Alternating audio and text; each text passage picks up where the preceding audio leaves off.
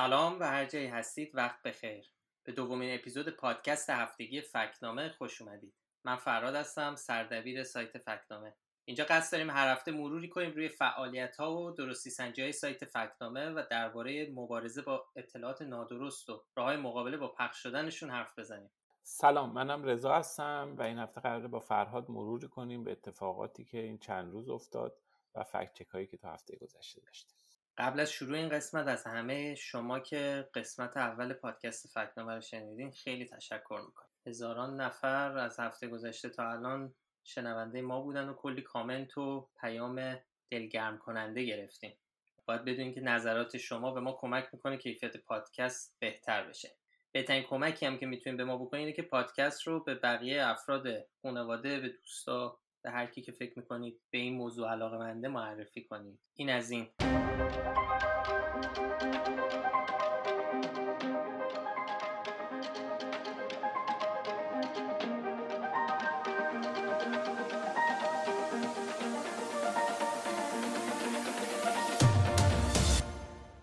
بریم ببینیم چند چند بودیم. آره. خیلی چند روز شلوغ بلوغی داشتیم. عید شلوغی بود. البته همیشه این چند سالی که ما داریم توی فکت‌نامه کار می‌کنیم همیشه عیدا شلوغ بوده دیگه. به حال رسانه ها و روزنامه ها روزنامه ها به طور مشخص تعطیلن رسانه ها هم به جسته گریخته رسانه های آنلاین و سایت ها update میشن. ولی خب به حال ما هستیم. عید همیشه فرصت خوبی برای fact check لحظه تحویل سال با پیام رئیس جمهور و رهبر و اینها شروع میشه. آغاز سال 1400 رو به همه مردم بزرگ ایران و بعدش هم که دیگه اون سخنرانی نوروزی آقای خامنه ای رو داریم که معمولا توش معمولا تو این سالهای اخیر همیشه یه نکته بوده که ما فکت چک بکنیم.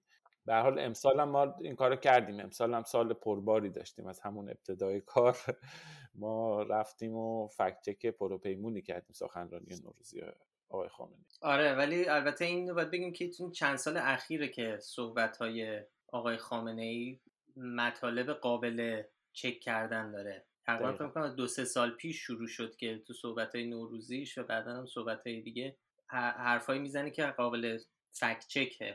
تبریک عرض می‌کنم به همه ملت عزیز ایران.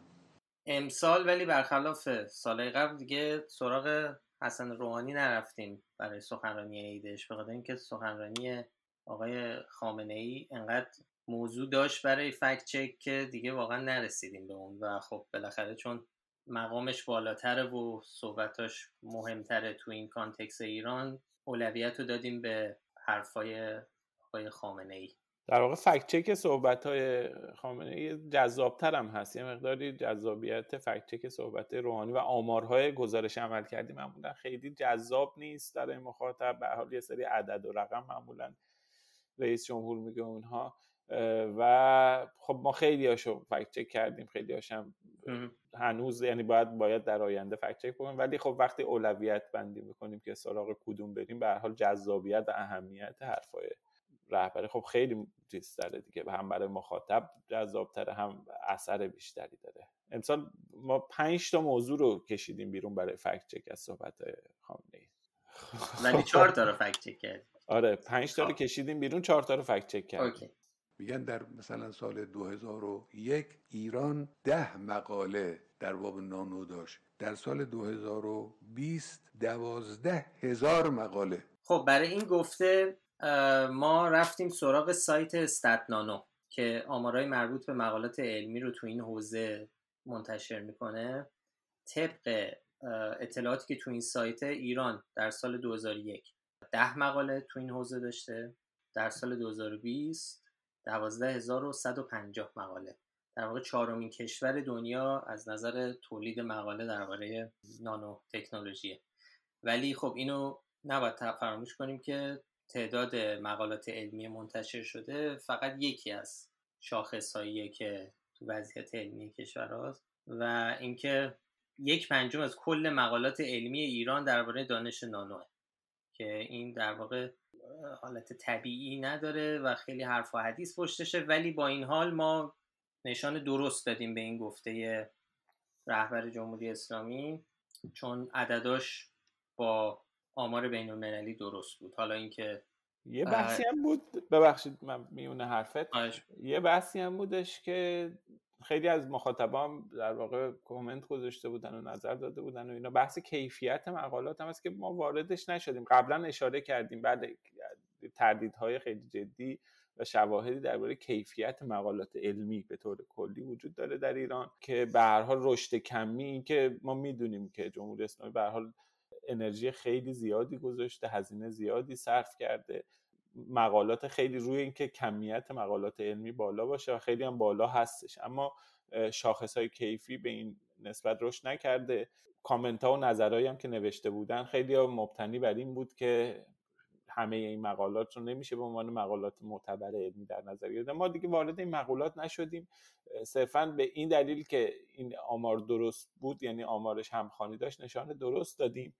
گفته دیگه ای که بررسی کردیم درباره فضای مجازی بود. همه دنیا همه کشورهای دنیا رو فضای مجازی خودشون دارن اعمال مدیریت می‌کنن. ما افتخار می‌کنیم به اینکه ما فضای مجازی رو ول کردیم. بله نشان شاخدار دادیم ما به این جمله. به این دلیل که به حال نه همه کشورهای دنیا روی فضای مجازی خودشون حالا توی گیومه اعمال مدیریت می‌کنن. و نه ایران فضای مجازی رو ول کرده. خب ما رفتیم سراغ گزارش های بین المللی که ببینیم وضعیت در کشورهای دیگه به چه ترتیبی هستش. به طور مشخص ایران از نظر شاخص های آزادی اینترنت وضعیت بسیار شکننده ای داره جزو کشورهایی که در انتهای جدول ردبندی یعنی فضا بسته است بیشترین محدودیت در محتوا. در اینترنت اعمال میشه موانع برای دسترسی زیاد وجود داره و حقوق کاربران به شیوه های مختلف نقض میشه. ایران یعنی تقریبا میشه گفتش که بعد از چین میشه گفت تو آخر جدول آزادی اینترنت قرار داره. از طرف دیگه به حال فضای مجازی رو ایران ول هم نکرده. یعنی اصلا کلا تقریبا میشه گفت از هیچ اقدامی قافل نبوده برای اینکه بازم توی گیوم اعمال مدیریت بکنه. هم برای سیاست گذاری و تدوین اسناد قانونی شورای عالی فضای مجازی را افتاد که هدفش در واقع میشه گفتش که محدود کردن و کنترل و اعمال مدیریت اینترنت بوده. دبیر این شورا هم که منصوب شخص آقای خامنه خودش اعلام کرده بود همین چند روز قبلتر توی تلویزیون که اصلا فضای مجازی رو ما رها نکردیم بلکه بیشترین محدودیت رو در یکی بیشترین محدودیت ها رو در تمام دنیا داریم. اینترنت ایران شاید جزو فیلتر شده ترین اینترنت ها در جهان هست. یعنی اینکه شما بگید رها هست اینطور نیست. رها نیست نسبت به به اصطلاح جزء ما شاید چهار پنج کشور اول دنیا باشیم از لحاظ حداقل جزء ده اول هستیم. حالا چون من اینو دقیق نمی‌دونم ولی مطمئن هستم جزء ده اول هستیم. از لحاظ سیانت بحث شبکه ملی اطلاعات خیلی مطرح هستش که اسناد و شواهد محکمی هست که نشون میده کنترل محدودیت و حتی قطع اینترنت جز اهداف هستی این شبکه است. فیلترینگ رو که دیگه همه می‌دونن کدوم کشوریه که دنیا مثل ایران فیلترینگ توش انقدر سفت و سخت اجرا بشه. ببینید 6 تا پلتفرم محبوب خارجی رو ما واتساپ اینستاگرام توییتر یوتیوب و تلگرام رو و فیسبوک رو شما در نظر بگیرید. فقط واتساپ و اینستاگرام فیلتر نیستن که اینستاگرام که دست کم دو سال نهادهای زیر نظر رهبری دوم پیگی به شکل فعال پیگیر مسئول بودن شدن هر دو تا جز این جمله به تنهایی نادرست بودن. و وجود دو گزاره نادرست در یک جمله بر اساس استانداردهای فکنامه نشانی بهتر از شاخدار نمی‌گیره. خب یه جمله بعدی درباره ریاست جمهوری و اختیارات رئیس جمهور بود بله. که میگه تقریبا همه مراکز مدیریتی کشور در اختیار رئیس جمهوره. همه مراکز مدیریتی کشور تقریبا در اختیار رئیس جمهور. این طبق قانون اساسی رئیس جمهور اسمن دومین مقام عالی جمهوری اسلامیه. ولی تو همین حوزم اختیارات کامل رو نداره. اصلا شورای نگهبان تفسیر کرده حوزه اختیارات رئیس جمهور که محدود به قوه مجریه باید باشه. طبق قانون معرفی وزرا و اعضای دولت به مجلس برای رأی اعتماد خب جز اختیارات رئیس جمهور ولی در واقعیت این اتفاق نمیفته دست کم وزیرای وزارتخونه کشور اطلاعات دفاع خارجه ارشاد علوم آموزش پرورش اینا همه مشروط به هماهنگی کردن با رهبر. سابقه داشته که تو این سالهای اخیر که رهبر تو عزل و نصب معاونای رئیس جمهور هم دخالت می‌کرده. تو قانون اساسی درسته که قانون بودجه تدوینش و اجراش به عهده رئیس جمهوره ولی تو سالهای اخیر دیدیم که حتی تو تدوین و تصویب بودجه هم رهبر جمهوری اسلامی دخالت داشته و دولت مجبور شده اصلا تا پیش از ارسال کردن لایحه بودجه یه به اصطلاح اصلاحاتی توش انجام بده. کیه که ندونه که در, در واقع تمام تو مسائل کلان اجرایی مثل سیاست خارجی آموزش اقتصاد اینا همه حوزه که رهبر دخالت مستقیم داره و اینکه بگیم رئیس جمهور مختار هر جور خواست تصمیم بگیری تو این حوزه خب حرف کاملا اشتباهیه و اصلا با واقعیت جور نیست. نمونهش همین واردات واکسن. رهبر وارد این قضیه میشه و واسه خودش دستورایی میده که اصلا لزوما لزوما تصمیم دولت نبوده و واکسن یه نمونه است که حالا به حال یه آره. موضوع خیلی حساس و ببینید آقای خامنه ای حتی برای پروژه مرغلاین ایرانی هم دستور صادر می‌کنه یعنی به آره. دستور میده و وزارت کشاورزی اینا ملزمن به خودشون رو ملزم می‌دونن به اجرای دستور یعنی ببینید دولت حتی در زمینه بحث مرغلاین ایرانی که خودش خیلی داستان جذاب و جالبی داره در اون حوزه هم اختیار کامل نداره باید وایسه ببینه که از بیت رهبری چه دستوری میاد. من فکر می‌کنم خیلی کشورها خیلی کشورها که اصلا یه چنین بحث این که بیان نژاد مرغ ایرانی درست بکنن و نژاد مرغ ملی داشته باشن اینا اصلا مسئله نیست. ولی اگرم مسئله باشه این احتمالا در سطح اتحادیه مرغداران حل و فصل میشه پیگیری میشه. اما خب تو ایران باید همه وایسن دستور ویژه رهبری بیاد بعد کار به شورای عالی امنیت ملی وزارت دفاع سازمان بازرسی خلاصه چندین و چند نهاد درگیر پروژه مرغلاین میشن. خیلی قصه جذابی داره. یه بار کاش که فرصت باشه اصلا این قصه مرغلاین ایرانی رو تعریف کنیم مرغلاین آریان نبود؟ نژاد آریان. اسمش نژاد آریان. یه مرغ لاغر و چیزی که مشکلش وزنه که خیلی بامزه است. حالا الان نمی‌خوام وقت این پادکست رو بگیریم این قسمت رو بگیریم. ولی اصلا خیلی بامزه است و اصلا ورود شخص آقای خامنه اصلا نقض اختیارات کل نهاد دولته. وقتی که یه نفری میاد یک نهاد و یه شخصی وجود داره که در این حوزه هم حتی وارد میدون میشه. از این اج... این حوزه تصمیم گیری این حوزه هم اجازه نمیده در اختیار دولت باشه. خب صحبت از اختیارات رئیس جمهوری و اینکه چقدر قدرت داره واقعا معنی نداره دیگه. به همین خاطر نشان نادرست. داده شد به این گفته رهبر. ولی مهمترین حرفی که آقای خامنه ای تو این سخنرانیش زد و خیلی توجه رو جلب کرد. ادعاش درباره رتبه اقتصادی ایران تو جهان بود. حرف اقتصاددانان معروف و در واقع درجه یک دنیاست که در بانک جهانی کارشناس بانک جهانی هستن. اونها میگن که اقتصاد ایران در میان اقتصادهای برتر دنیا در رتبه 18 همه یعنی از 200 کشور 200 خورده کشور دنیا ما 18 همین اقتصاد هستیم. که در حال فعلی با وجود تحریم و مشکلات فراوانی که وجود داره. اونها میگن اگر ظرفیت های استفاده نشده که حالا اشاره می‌کنم بعضی از اون ظرفیت ها اگر از این ظرفیت ها استفاده بشود اقتصاد ایران شش رتبه بالاتر میاد و به رتبه دوازدهم می‌رسه. ما به این گفته نادرست دادیم. بله. آقا رضا چرا نادرست دادیم؟ خاطر اینکه خب 18 هم نیست دیگه. دلیلش اینه که 18 هم نبود. ما هم نادرست دادیم. دو تا نکته کوچیک من بگم. اولا اینکه این چرا این بخش از سخنرانی خامنه خیلی مورد توجه قرار گرفت تو شبکه های اجتماعی بهش واکنش نشون دادن؟ دلیلش اینه که همزمان با این حرف مردم ایران سختترین و در واقع شدیدترین بحران اقتصادی تاریخ معاصر رو دارن سپری می‌کنن. اینکه در میانه این بحران یکی گفته میشه که ایران 18 همین رتبه رو داره خب یه تناقضی ایجاد می‌کنه یه احساس تناقض دست کم ایجاد می‌کنه باعث میشه که بگم آقا یعنی چی؟ یعنی چی که 18 همین کشور دنیا هستیم ولی وضعیتمون اینجوریه. یعنی چی که 18 همین کشور دنیا هستیم ولی حداقل دستمزد ارزش دلارش کمتر از 100 دلاره. یعنی معیشت وضعیت معیشت کارگران یا بقیه گروه های درآمدی جامعه چه جوری هستش؟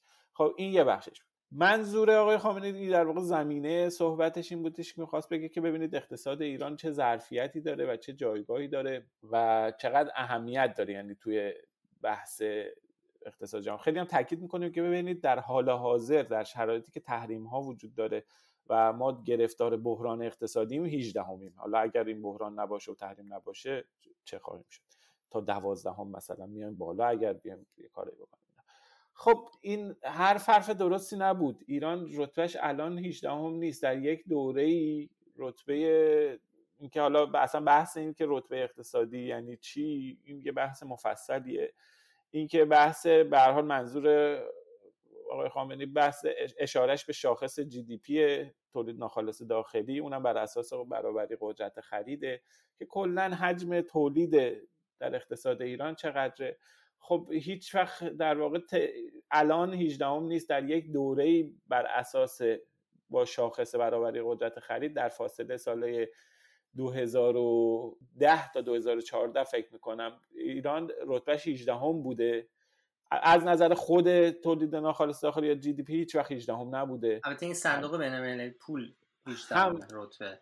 وگرنه بانک جهانی که آقای خامنه ای بهش reference داده فقط تو سال 2010 رتبه اقتصاد ایران بر حسب برابری قدرت خرید رو 18 هم دونسته یعنی GDP ولی 18 هم هیچ وقت نبوده چه صندوق بین پول چه بانک جهانی حداقل تو یک دهه اخیر.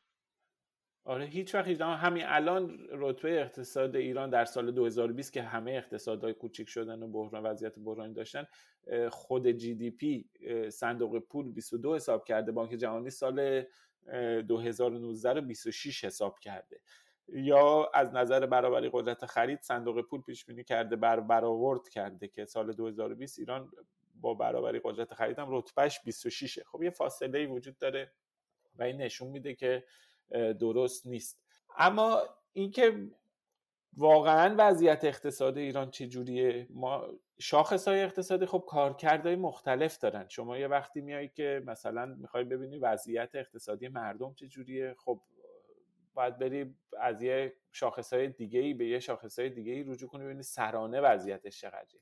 یا وقتی داری درباره کلیت اقتصاد صحبت می‌کنی خب درباره جی دی پی صحبت می‌کنه که چقدر مثلا تولید میشه. خب بخش بزرگی از تولید اقتصاد ایران تقریبا در شرایط عادی حالا نه شر وضعیت تحریم و اینها در شرایط عادی یک چهارم اقتصاد ایران به طور مستقیم وابسته به نفته. خب وقتی که یه چنین شرایطی داره نمیشه خیلی در واقع اتکا کرد. میشه گفتش که آره این کلیت اقتصاد ایران یک اقتصاد بزرگه اونم به, به لطف و به واسطه نفت. اما وضعیت مردم ایران بسیار وضعیت شکننده ای بوده و شکننده تر هم شده. ببین همین الان رتبه سرانه یعنی اینکه ببینیم که درآمد سرانه هر کسی چقدر تولید ناخالص داخلی به جمعیت تقسیم کنی رتبه جی دی پی ایران تو بانک جهانی بر اساس 2019 120 یعنی تو 200 خورده کشور دقیقا در میانه جدول ما قرار داریم. یا رتبه ایران با همون جی دی پی پر با با احتساب برابر قدرت خریدم از 107 نمیاد. ما از بسیاری از کشورهای منطقه از کشور همسایه عقبتر هستیم و عقبتر افتادیم تو این سالها. خود داده ها نشون میده خودش آمارهای رسمی نشون میده. تقریبا یک پنجم قدرت اقتصادی هر ایرانی تو یک دهه گذشته کم شده. یعنی اونم در حالی که بقیه جلو رفتن.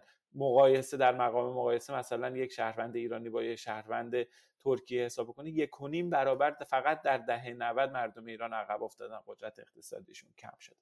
خب در چنین شرایطی اشاره به این که ما رتبه چندم رو داریم و 18 هم هستیم و اینها که 18 هم که حالا غلط بود. حتی اگر درست هم گفته می‌شد ما 26 هم هستیم یا 23 هم هستیم اینها گفته می‌شد. باز هم این یک ارجاع گمراه کننده بود و در واقع با واقعیت های بحران اقتصادی در داخل ایران تطابق نداشت. واقعا می‌خواست سرپوش بذاره روی یک واقعیت دیگه. آره اگر حتی این غلط خیلی هم غلط بامزه بود. یعنی اگه می‌گفت 26 یعنی مثلا تو سخنرانی همینجوری می‌گفت 26 به جای 18 این چه اتفاق؟ من فکر می‌کنم یه نفری رفته سرچ کرده این چیزا رو این اینا رو در اختیار آقای خامنه‌ای گذاشته آدم تنبلی بوده. به جای اینکه بره خود آمارای آخر آمارای نهایی صندوق پول و آخرین آمار رو چک بکنه و اینها رفته ویکیپدیا. ویکیپدیا انگلیسی هم نرفته. ویکیپدیا فارسی رفته. اون جدولا رو نگاه کرده که اونا update نشدن برآورده قدیمی دیگه خلاصه اومده گفته ما 18 امیم و ایشون هم ذوق کرده اومده گفته بله ما 18 ام هست آره. ولی بساط داشتیم سر این فکت چک. آره. به خاطر اینکه وقتی منتشر شد یهو خیلی مورد توجه قرار گرفت تو شبکه اجتماعی خیلی دست به دست شد و لایک می‌گرفت و کامنت و دعوا شد زیرش. تا اینکه اصلا چند روز بعد در واقع فکر کنم یکی دو روز بعدش هم تلویزیون هم یه سری خبرگزاری ها شروع کردن توجیه این قضیه و اینکه می‌خواستن ثابت کنن که چرا این حرف آقای خامنه ای اشتباه نیست. وقتی به سایت صندوق بین المللی پول و بانک جهانی مراجعه می‌کنیم می‌بینیم که اقتصاد ایران علیرغم اعمال شدیدترین تحریم ها طی یک دهه گذشته به طور میانگین در میان 20 اقتصاد بزرگ جهان قرار دارد. مهمترینش خبرگزاری تصنیم بود که یک مقاله بلند بالایی منتشر کرد که یه جوری انگار واکنش به فکچک ما و خب واکنش های مردم بود. خیلی مقاله تصنیم ببخشید. خیلی وسط. مقاله تصنیم خیلی مقشوش و مخدوش بود آره. یعنی اینقدر عددهای متفاوت و اینا آورده بود که واقعا گیج کننده بود که و اصلا ولی... خیلیاش ربطی هم به 18 نداشت. آره. یعنی که شروع کرده بود که می‌خواست کلا ثابت کنه که وضع اقتصاد ایران در جهان جز اقتصادهای خوبه. اصل قضیه. ولی یه چیز جالب تو این مقاله بود که فریدون از همکارای ما تو اصل 19 در واقع مدیر اصل 19 اینو کشف کرد. و به ما نشون داد. آره. این بود که تو یک جدول جدول بانک جهانی از رتبه ایران یعنی در واقع رده بندی اقتصادهای جهان یه اسکرین شات گذاشته بود خبرگزاری تسنیم و چیزی که ما متوجه شدیم این بود که دو تا کشور حذف شده. و اصلا به طرز ناشیانه ای این جدول رو دستکاری کردن و حتی درست نچسبوندن. اگه برین رو سایت می‌تونین ببینید. البته ما رو سایت نذاشتیم ما توییت کردیم و تو شبکه های اجتماعی گذاشتیم. در واقع دو تا کشور رو حذف کردن از اون جدول پاک کردن. بعد جدول رو چسبوندن انگار با توف که رتبه ایران بیاد بالاتر. لهستان و تایلند رو حذف کرده بودن. آره. ما خلاصه تو این تو شبکه اجتماعی واکنش نشون دادیم و یه جورایی اعلام کردیم که ببینید همچین دستکاری شده. آقا فراد این دستکاری رو هم درست انجام ندادن. خب همین رو من میگم. بازم 21 می‌شد تو با اینکه فتوشاپ هم کرده بودن بازم 18 نمی‌شد. نه بازم 18 نشد. یعنی بازم ولی تو متنم نوشته بودن 21 ولی اصلا واقعا نمی‌دونم چرا همچین کاری کرده بودن. در صورت ما این کار کردیم. این از خود اون فکچکه بیشتر باستاب داشت تو شبکه های اجتماعی ما. و خب خیلی آبروریزی بود دیگه. ولی خب اتفاق خوبی که افتاد این بود که فکر کنم یک روز یا دو روز بعدش بعد از اینکه سر و صدا شده بود سر این قضیه رفتیم دیدیم که خبرگزاری تصمیم این جدوله رو اصلا حذف کرده اصلا بیخیالش شده بود. اون عدده هم از فکر کنم 23 کرده بود 21 قبلا. گفته بود نه گفته بود 21 بعد درستش کرده بود کردش 23 مصداق disinformation بود دیگه. آقا فراد این کار تسنیم درسته؟ آره کاملا. که disinformation هم حالا یه توضیح بدیم در واقع پخش کردن اطلاعات نادرست به صورت برنامه ریزی شده و برای یک هدف خاصه. یعنی کاملا عمدیه. با misinformation که معمولا غیر عمدیه دیس انفورمیشن پخش کردن اخبار جعلی و دروغ گفتن و جعل داستان برای آره یک پروژه برای پیش بردن یک هدف خاصی. و این خیلی پروژه جز مستاق دیس انفورمیشن مبتذل پیش افتاده است. یه موقعی حالا مثلا اتاق فکرا میان میشینن میگن که ما چی طراحی بکنیم چه هدفی رو پیش ببریم و اینا که باید براش بریم disinformation درست کنیم. این دقیقا یکی از مبتذل ترین انواع disinformation بود که ما تو این سالا باهاش مواجه شدیم. بله. فقط صرفا به خاطر اینکه آقای خامنه ای یه عددی گفته بود باید همه بسیج می‌شدن دوره میافتادن تلویزیون گزارش تهیه بکنه تسنیم بره گزارش بنویسه جدول اسکرین شات جدول بانک جهانی رو دستکاری کنه که فقط صرفا القا بکنن که خیلی ایشون داره درست میگه. ولی خب نمیشه این کار رو در واقع لو میره دیگه. این شکل از پخش اطلاعات نادرست. دیگه نمیشه آمار بانک جهانی بالاخره موجوده لینکش از سایتش هست. همه تو همه جای دنیا می‌تونن برن ببینن. همه بلدن بشمارن. بالاخره معلوم میشه دیگه. آره ولی واقعا خوشحال شدیم. من که خیلی خوشحال شدم که این جدول رو برداشتن. به خاطر اینکه اگه کسی ازم بپرسه اصلا واسه چی فکت چکینگ می‌کنی یا هدف فکت چکینگ چیه برای تو من میگم که همین. یعنی جلوگیری کردن از پخش شدن بیشتر یک حرف نادرست یا یک باور غلط. و حالا به هر دلیلی اینکه تصمیم اینو برداشته این قدم خیلی خوبیه. یه بار فکر کنم پارسال خبرگزاری ایرنا این کارو کرد. یادت آره. توییت زدی بهشون که یه جدولیشون اشتباه محاسبه شده بود و اینو تصحیح کردن که اونم خیلی خوبه. ولی معمولا نمی‌کنن دیگه. نمونهش هم قضیه اوشین که هفته پیش گفتیم که هنوزم تصحیح نکردن ما اینکه این همه ما حرف من از هفته پیش تا الان چک نکردم شدم کردم اینم چیز بخور فوش هم خوب خوردیم. خیلی خیلی. به خاطر اینکه دو تا بالاخره دو تا نادرست و یه شاخدار دادیم آره. رهبر جمهوری اسلامی که بالاخره براش برای اینکه یه دونه عددش رسانه ملی و خبرگزاری پا میشن به آمارسازی و جهل تصاویر و اینها به پروژه دیس اینفورمیشن تعریف می‌کنن به این شکل می‌کنن. بالاخره دو تا نادرست و شاخدار دادن تو فضای فضای اجتماعی شبکه اجتماعی. بالاخره حساسیت برانگیز دیگه. فحش هم خوب خوردیم. خیلی. اصلا ایده آره. عجیب غریبی داشتیم. به خاطر اینکه به اینجا ختم نمیشه. تازه شروع قضیه است برای ما.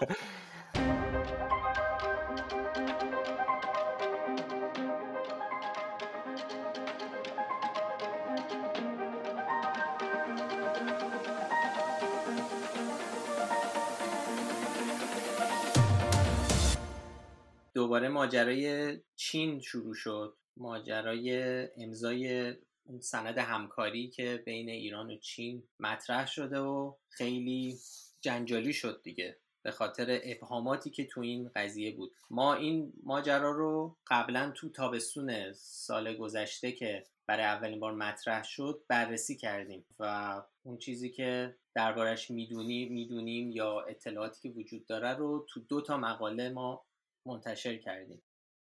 حالا رضا می‌خوای یه ذره توضیح بده درباره اینکه چی ما نوشتیم و چی می‌دونیم از این سند همکاری. نکته اینه که در مورد تفاهم ایران و چین حجم چیزهایی که نمی‌دونیم بیشتر از حجم چیزهایی که میدونیمه. در حال درسته که شواهد و قرائنی هست متنهایی منتشر شده یک سری اطلاعاتی بیرون اومده در اونم پیشتر از چند ماه پیش یه چیزهایی بیرون اومده اینها. ولی اولا سند رسمی وجود نداره که به عنوان قطعی گفت. هنوز معلوم نیستش که در چه حدی قراره که این تفاهم نامه پیش بره به چه قراردادهایی منجر بشه در کدوم حوزه ها بیاد.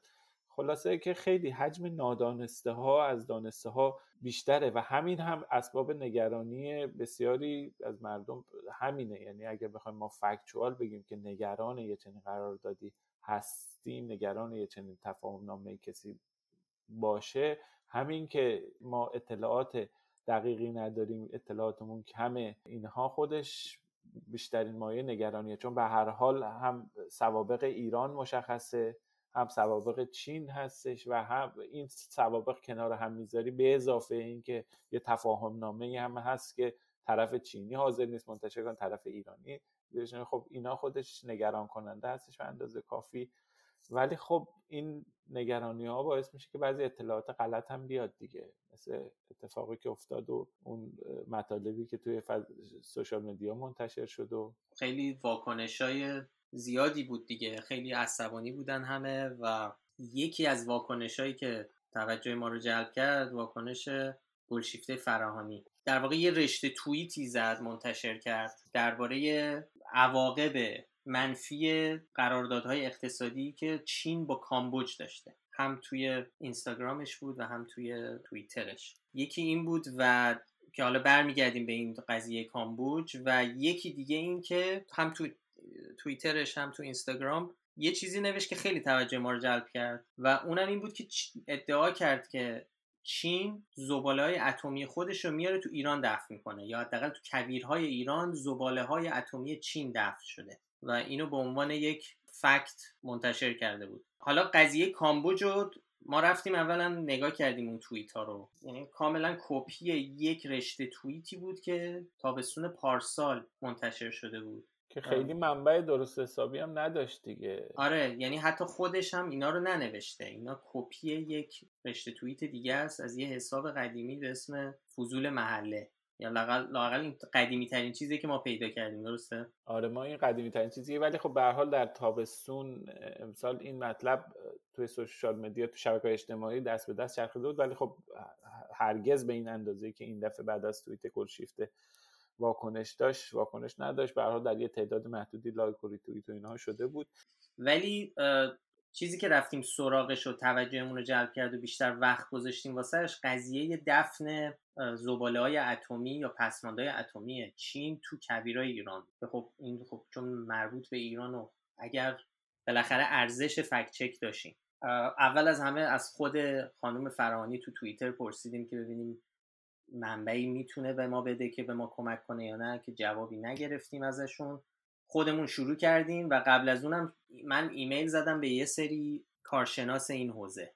به نزدیک فکر کنم پنج نفر ایمیل زدم که یه استاد دانشگاه از دانشگاه تورنتو به ما جواب داد که گفت یعنی به نظرش این حوزه حوزه تخصصیش نبود و گفت من نمی‌تونم اظهار نظر کنم. ولی یک کارشناس که از آمریکا از دانشگاه نوتردام به ما به سوال ما جواب داد آقای پیتر برنز جزو تخصصاش زمینه پسماندهای اتمیه. ازش پرسیدیم که امکان داره همچین اتفاقی افتاده باشه و کسی ندونه نفهمیده باشه که اون می‌گفت تقریبا محاله. جواب به ما گفت تقریبا محاله. اصلا چین داره مخازن زمین شناسانه خودش رو واسه این قضیه زباله اتمی می‌سازه.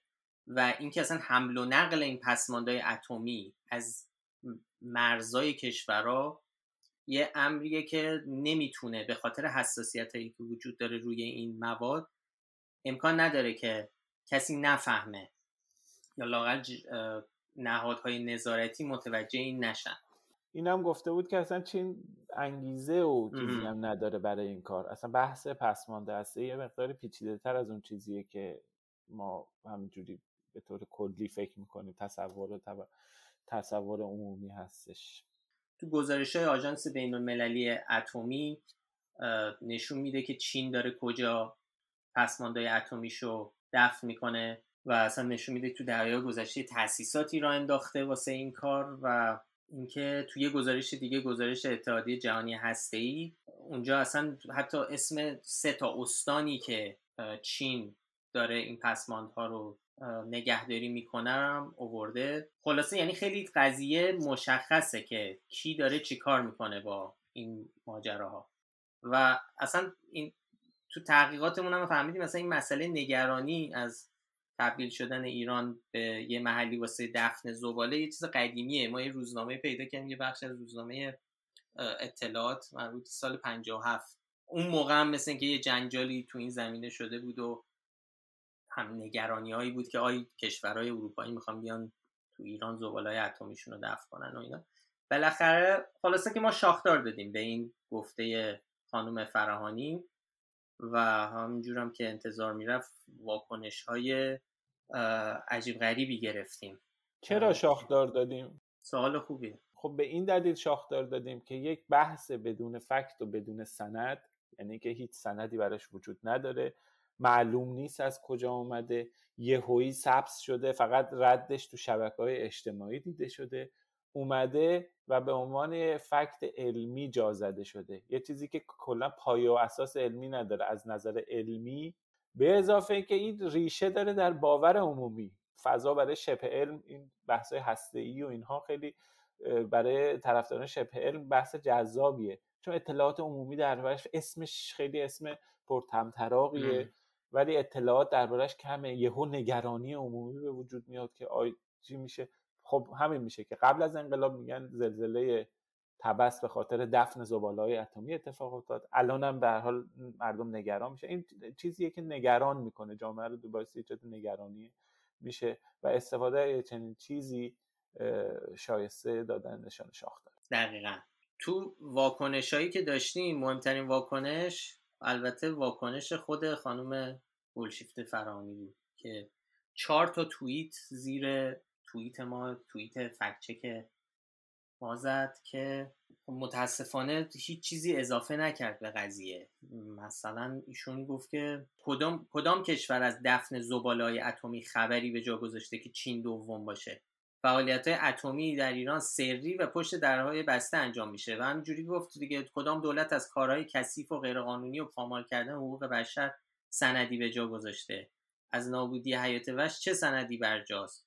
یا یه جای دیگه میگه نابود شدن بسیاری از حیوانات و پرندگان خبر از چیزایی می‌دهد که نمی‌دانیم و سند و به خاطر که ما گفته بودیم سندی وجود نداره مبنی بر این قضیه همش رو سند تاکید کرده. که خب این خیلی حرف بدیه. به خاطر اینکه حالا نمیگیم خانم فرهانی اهل تئوری توته و اینا باشه ولی تو این مورد به خصوص این اینجور استدلال دقیقا استدلال کسایی که تئوری توته رو پخش می‌کنن. به جز اینکه ت... کلا تئوریسین های توته اینجوری کار می‌کنن که توی یه بخشی اون شواهد و مدارک رو به نفع ماجرایی که می‌خوان پخش کنن خودشون دستکاری می‌کنن. و یه بخش دیگهش اینه که عدم وجود سند و مدرک رو به عنوان اصلا یک نشونه از وجود یک توطعه می‌دونن. یعنی دقیقا همین کاری که خانم فراهانی کرده. یعنی اینجا میگه که چطور چجوری دنبال سندی؟ مگه کدوم کشور مثلا سندی از خودش به جا می‌ذاره تو اینجور جنایات تو اینجور فلان مثلا سوابق اینجور کشورها رو مگه نمی‌دونیم خب در صورت ما بازم همینو گفتیم پس سندی وجود نداره دیگه. یعنی اینکه برای اثبات یک توطعه بسیار بزرگ و پیچیده داره میگه که چه سندی بهتر از اینکه هیچ سندی نیست. می‌دونی؟ یعنی اینکه در واقع خیلی سخته قانع کردن کسی که اینجور اینجور بخواد استدلال کنه. یه چیزی وجود داره دیگه. ببین یک نفر حتی یه دونه کارشناس یه آدمی که اهل چیز باشه یه رسانه یه شبه رسانه حتی. راجع به این موضوع حتی گمان زنی هم نکرده. ولی خب واکنش ها عجیب غریب بود دیگه. یعنی متاسفانه اون فضای دو قطبی که تو ایران دو قطبی نه چند قطبی تو ایران تازگی ها یا لاغر تو فضای مجازی ایران می‌بینیم نمونه خیلی واضح و شدیدش رو می‌تونیم تو زیر کامنت های این فکچک ما ببینیم.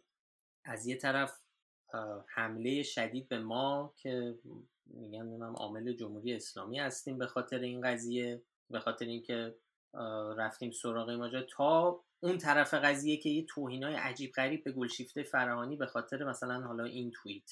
و اصلا به نظر میومد که مثلا یه دقت دلی رو دارن بخوان خالی بکنن دو طرف علیه همدیگه ولی خب ما این قضیه و خیلی استفاده ها کردن ازش. مثلا می‌دونم که فارس و یه سری رسانه‌های نزدیک به حکومت سوار این قضیه شدن. یعنی در واقع ببینید فقط یک همچین حرفی یک انتقاد به جا از امضای یه سندی که جزئیاتش معلوم نیست یا اصلا کلا یه همچین اظهار نظری ببینید چطوری می‌تونه یک انتقاد بجا رو به حاشیه ببره. حالا برخلاف این خیلی حمله ها و انتقادهایی که به ما شد سر این قضیه اینو من باید یه بار توضیح بدم که ما کار تو فکنامه قصد تخریب کسی نداریم. یعنی ما قرار نمیشینیم اینجا بگیم خب الان به کی حمله کنیم. اگه اینجوری باشه دیگه فکت چکر نیستیم اکتیویستیم و ما همیشه این مرز رو برای خودمون قائلیم و رایتش می‌کنیم. یعنی اینکه اگر به یکی شاخدار میدیم به یکی درست میدیم نادرست میدیم دلیل بر طرفداری ما از اون آدم یا از اون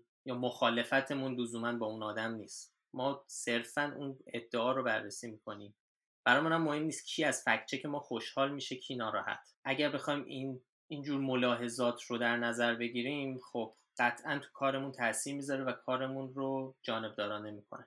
ولی بالاخره تو این فضا باید کار کنیم دیگه. بله. خلاصه که نوروز پرسر صدایی داشتیم. آره. فوش عید فوشخیزی بود. یعنی خوب بود خوش گذشت. بد نگذشت. آره سرمون شلوغ بود. برای همین این اپیزود فکر کنم مثلا یه ذرم طولانی شد. انشالله که تهیه کننده خوب این پادکست آقا افشین اینو یه ذره کوتاه بکنه و دیگه همین. ما عامل جمهوری اسلامی نیستیم عامل مخالفان جمهوری اسلامی ما عامل فکتیم.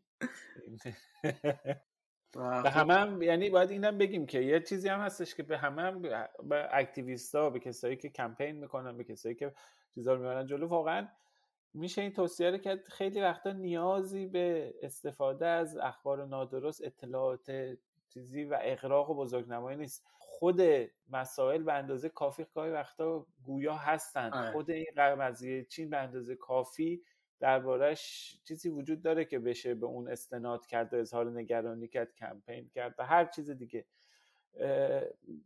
خیلی اوقات نیازی به استفاده از اطلاعات نادرست و اقراق شده و هست چیز کردن در واقع استفاده آوردن فاکتورهای هیجانی نیستش.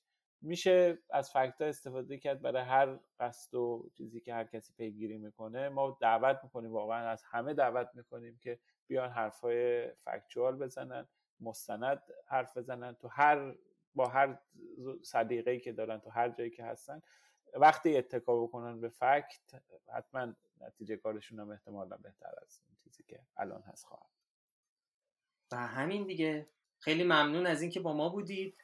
فکنامه رو تو شبکه های اجتماعی دنبال کنید در اینستاگرام در تلگرام فیسبوک توییتر. همه هم با نشان پاروری فکنامه. پادکست ما رو هم به همه کسایی که فکر می‌کنید علاقه مندن معرفی کنید خیلی کمک می‌کنه به بیشتر شنیده شدنش.